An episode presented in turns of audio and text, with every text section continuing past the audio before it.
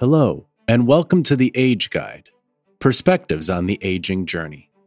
We are here to be your personal age guide and enhance your quality of life on the road ahead.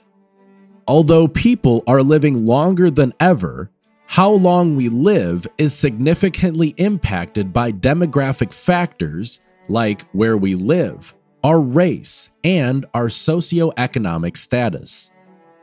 This episode is a replay of a live panel from Age Guide's second annual Aging Summit, which brought together some of the smartest and most inspirational people in the field of aging.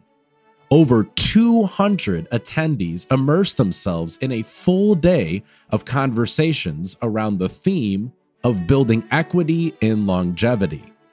This panel discussion was a culmination of the day's events, featuring Ian Hartman O'Connell, Senior Director of Policy at AARP, Professor Brian Kaskie from the University of Iowa, Paula Basta, former Director of IDOA, and Age Guide's own CEO, Marla Fronczak, candidly exploring what we can all do to build more equity into longevity. Let's listen in. Start out with an easy one for everybody. Sure. So, and we'll start this way and we'll go around. So, Brian, give me one adjective that describes how you're feeling today, either personally or professionally. Gathering. That's a verb. You're feeling gathering? I feel we're gathering. All right, I'll take the professor's word for that. All right, Paula. You're going to get an A for sure now. Um, I'm, I'm feeling hopeful. Nice. Nice. Paula, you stole my word. Ah, sorry, sorry, sorry. All Uh, right. how about we say idealistic? Idealistic. Yeah, yeah, let's say that. These are very good words for today. I think we've done our work. I'm very, very excited. So I'm going to ask this of all of you, and uh, I think I'll start this way, Ian. So, what progress do you think we have made? So I think you, you, you have a room in Naperville, Illinois with 200 people interested in this topic. I would call that progress. Yep. We have a lot of work to do. Everyone today spoke about the work we have to do. There are solutions out there right now that we have to come together and collectively take a step forward together. But I think we're making progress. We're talking about it. We're talking about intersectionality. We're talking about the longevity gap. We're talking about the need of the multi generational workforce. And so when we walk out of here, the next word is action. What are we going to do Yep. with all of this information, this enlightenment, and this stimulation, and this optimism, cautious or not? Like that. Optimistic. Optimistic. I like that. Paula, what would you say? She's ready that for me. Made? Well, I, what does success look like? It looks like this room. Yeah. That's exactly what I want to tell you. And then, of course, the other piece in my mind that I will not forget for a very long time is over 200 of us doing Tina Turner. helping us guide us through a, a quickie Zumba class together to get energized to spend the rest of the day together. But what, what an amazing room this is. And so, please, all of you too, take a look at all of who is around you here today because this is the hope and also for me the success of the aging network in illinois and so continue to rely on each other but um, but I see success in all kinds of other ways. Obviously, we can get into the weeds about the waiver program that we that the Illinois Department on Aging does oversee. We're seeing improvements. We're seeing ways in which we know that we have tried to support, especially during the years of the pandemic, to get through and support and grow the aging network to be stronger because of something we just experienced for three years. And believe me, it was because of all of you and the work that you've done that the Illinois Department on Aging continues to be your strong partner and only wants to see That was all good. and strengthen your Brian, services. what does progress look like? Rectangles. The Oh, professor. you wanted more? so, uh, I guess I already gave away my age. Uh, back in the day, uh, when I started in this field, we used to see this thing called the population pyramid. So, whether you have done anything or not, you know, which most of us haven't, but to your acknowledgement, there's more of us who have now. And more importantly, the reason why I say rectangles is the pyramid was something we talk about. Oh, right, there's these old people out there, and there's more of us Gen Xers and millennials and all that than them, and they're living longer, but whatever, right? I don't see TV shows where, you know, my mom's watching about other older women hanging out in bars. I didn't see that when I was in college. I do now. I don't see Clint Eastwood directing or other directors over 90. I do now. So whether you want to call it progress or not, it's, it's here. And that rectangle means is that we have more older persons now relative to younger persons. That's demographic progress or population progress. And we've got to deal with it now. It's no longer just fantasy, it's here. Love that. Love that. I want to see more older women in bar shows. I don't know. I, I, I'd be watching that. Frankie, I think, is the show.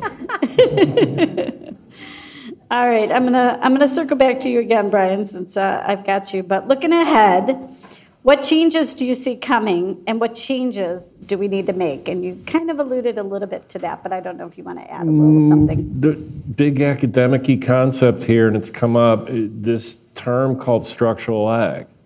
Okay?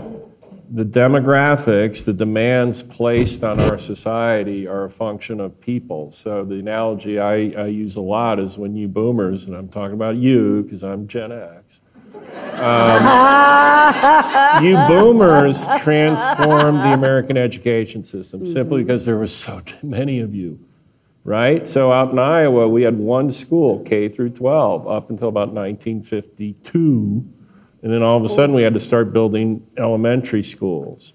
Then we started building junior highs. Then we started building alternative high schools and, and preschools. And all these structures were created for only one reason there's so many of you. And guess what? Now, fast forward 60 years, you're still all here. but we got to create structures for you because you don't want to go to the nursing facilities Right, anymore. right. Right? Right, Yes. We right, have to create right. structure for you in cities so you can go hang out and not feel like the kids are going to come out of the bars and on you. You want to feel safe.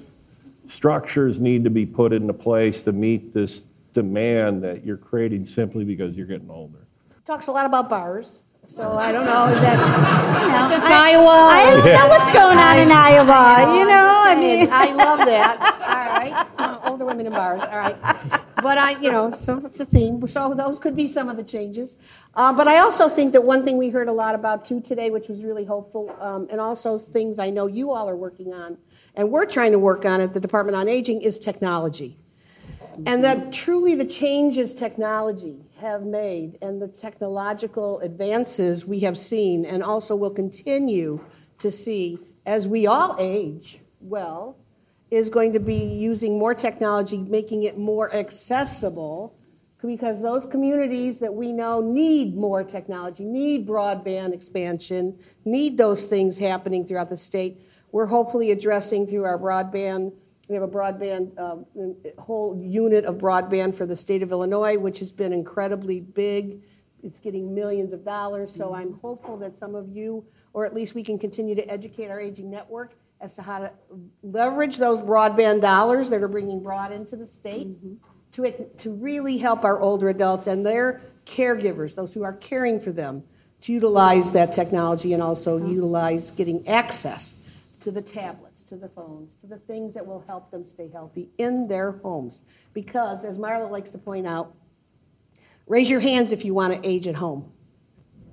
Okay, this is it. We're ready to go. What are we got the building? This is technology the infrastructure. This is it. That's where we're I love building. it. That's We've absolutely got it. structure, we've got the technology Exactly. infrastructure, that's where we're building. That's absolutely it. What do it. you have I there? I have a couple things, but can I build on what Paula was talking You can.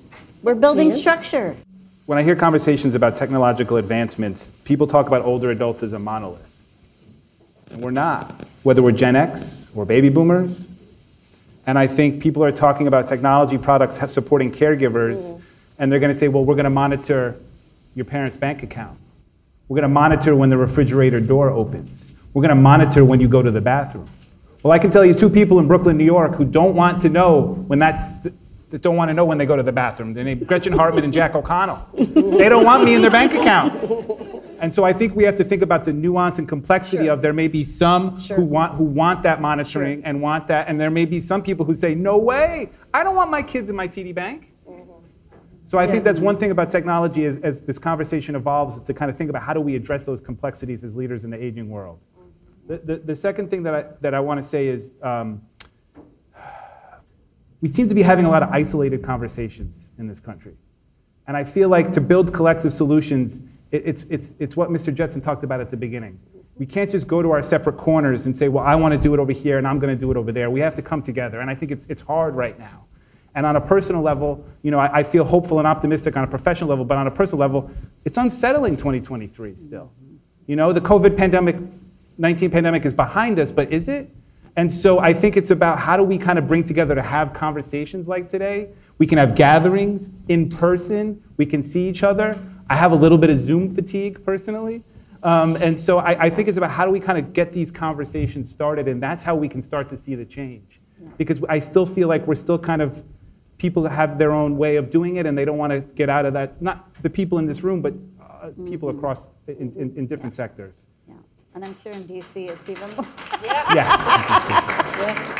Well, in Washington D.C. we're really good at talking, and less so And listening. action. So no, in le- listening. But you didn't hear that from me. But but but that's why I love coming out here and, and, and visiting with all of you because you guys are doing the work and you're having the conversations and you are the action, you are the change. Yeah. So I'm going to do one more um, here. So given what we learned today about equity, how do we get to that tipping point where we could show real impact? Well, I think that we need to and continue to reflect who we serve, which are the, the, the, the incredible diverse face of older adults as to how it is that we provide our services. We, we are, I, I work, I'm 67, I work for myself now. That's what I say, right? Because this is, but I, I'm also uh, LGBT in the community, I'm also, you know, living uh, in Rogers Park, I'm, you know, I mean, it's like, it, we are, what we should be focusing on is what we know we need as we age. But we look very diverse.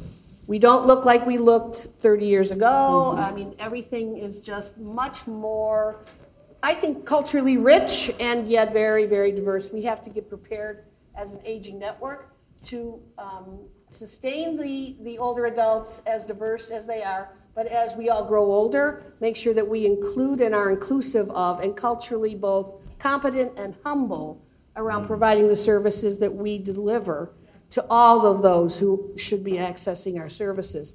I always said, and I was uh, 14 years a senior center director. Where are my senior center directors today in the room? Give them a shout. I gotta, I gotta highlight my senior center directors. I love them. They're my peeps. But I always said I love when we were able to see my the seniors who come to the senior center, but it always worries me the ones who don't come. Mm. And that to me is also our challenge. And so today I challenge us all to get those who we have not seen yet to come out and to really be able to access our services. That's just my, I, I think about that a lot. Can I build on that quickly? The other word that Yeah. comes to my mind is empathy. Yeah. Got to have some empathy. I think about that personally and professionally, about our work. But I think it's about being humble. I, I, oh, I love that. Absolutely. Sorry, Brian, I, I, I went ahead.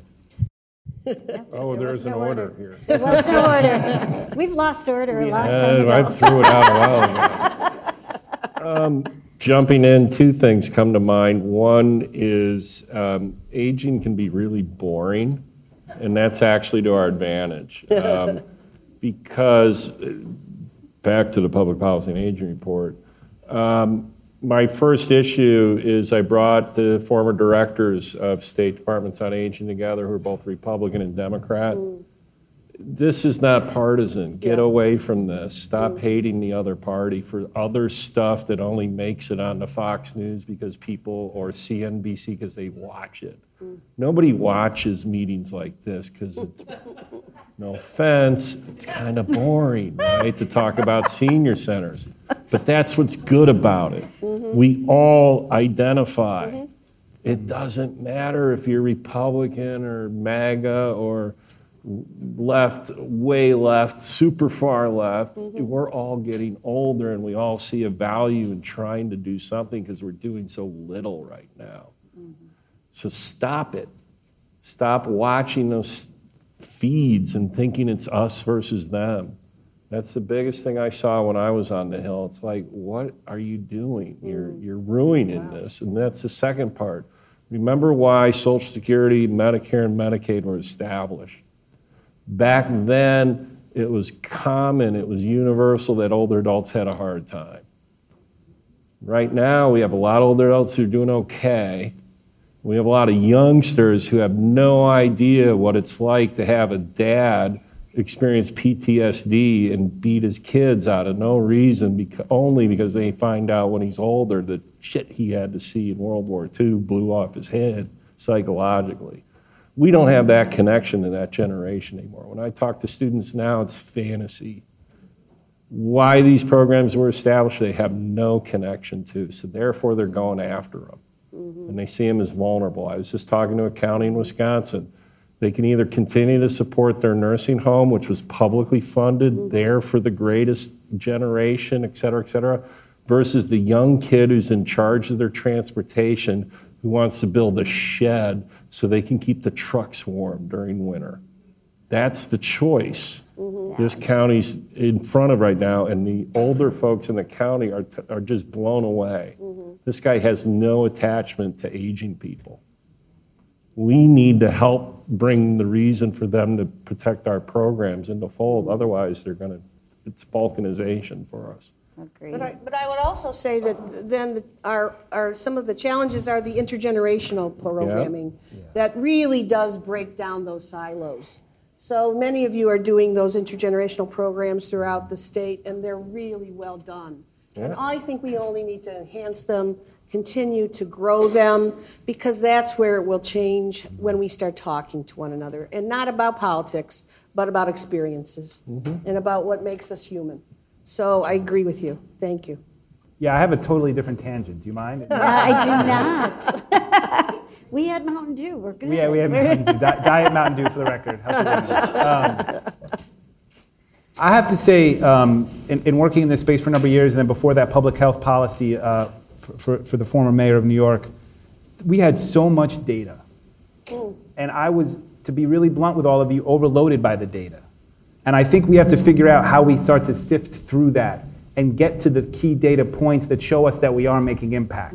I mean, we are all in no shortage of numbers.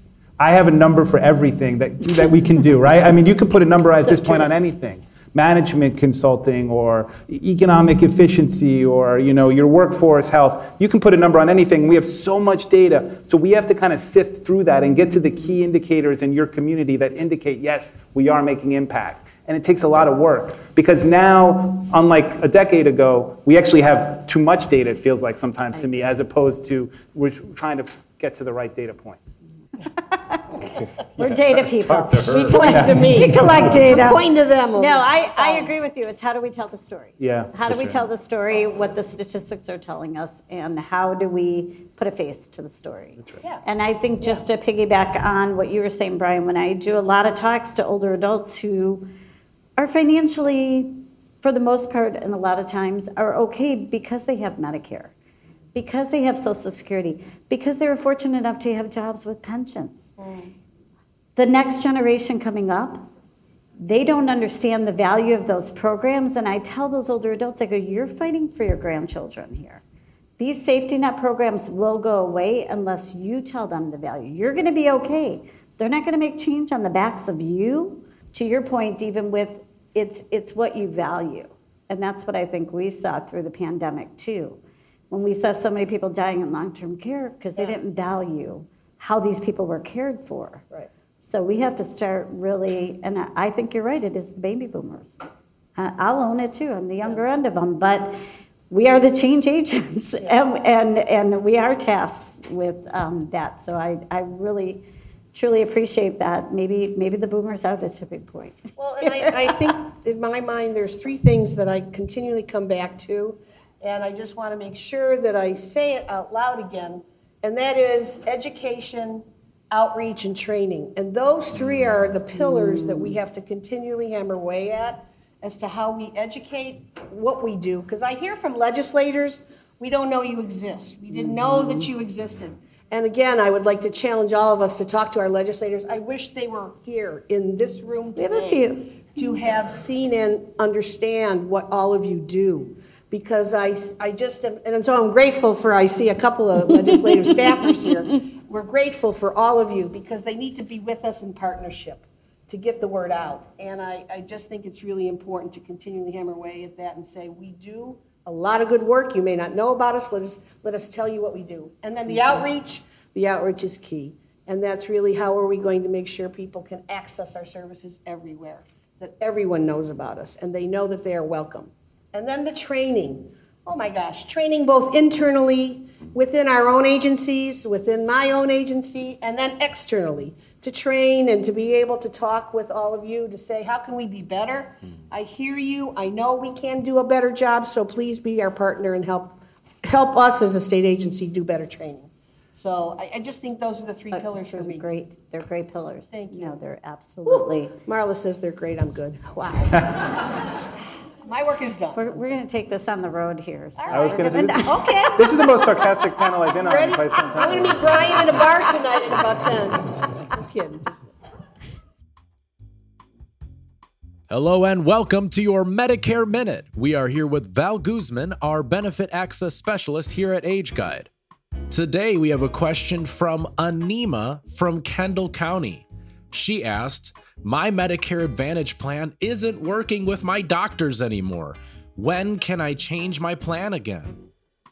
The Medicare Advantage open enrollment period runs from January 1st uh, to March 31st, so you still have time uh, to enroll in a new plan. Uh, this open enrollment period is a little less known, uh, mainly because it applies uh, only to people that are enrolled uh, in a Advantage plan as of January 1st. Um, so you can either change to a different plan or you can switch to original Medicare. Uh, a good way to compare these plans is by uh, checking with your doctors uh, to see which plans they do accept. Uh, so you know which plans to focus on just because there are so many uh, plan choices for you. Uh, then you can compare how much the plans cost uh, and the extra benefits that they offer. If you enroll in a new plan, it'll take effect the following month and it'll cover you for the rest of the year. Uh, but feel free to ask a, a SHIP counselor uh, about your plan options.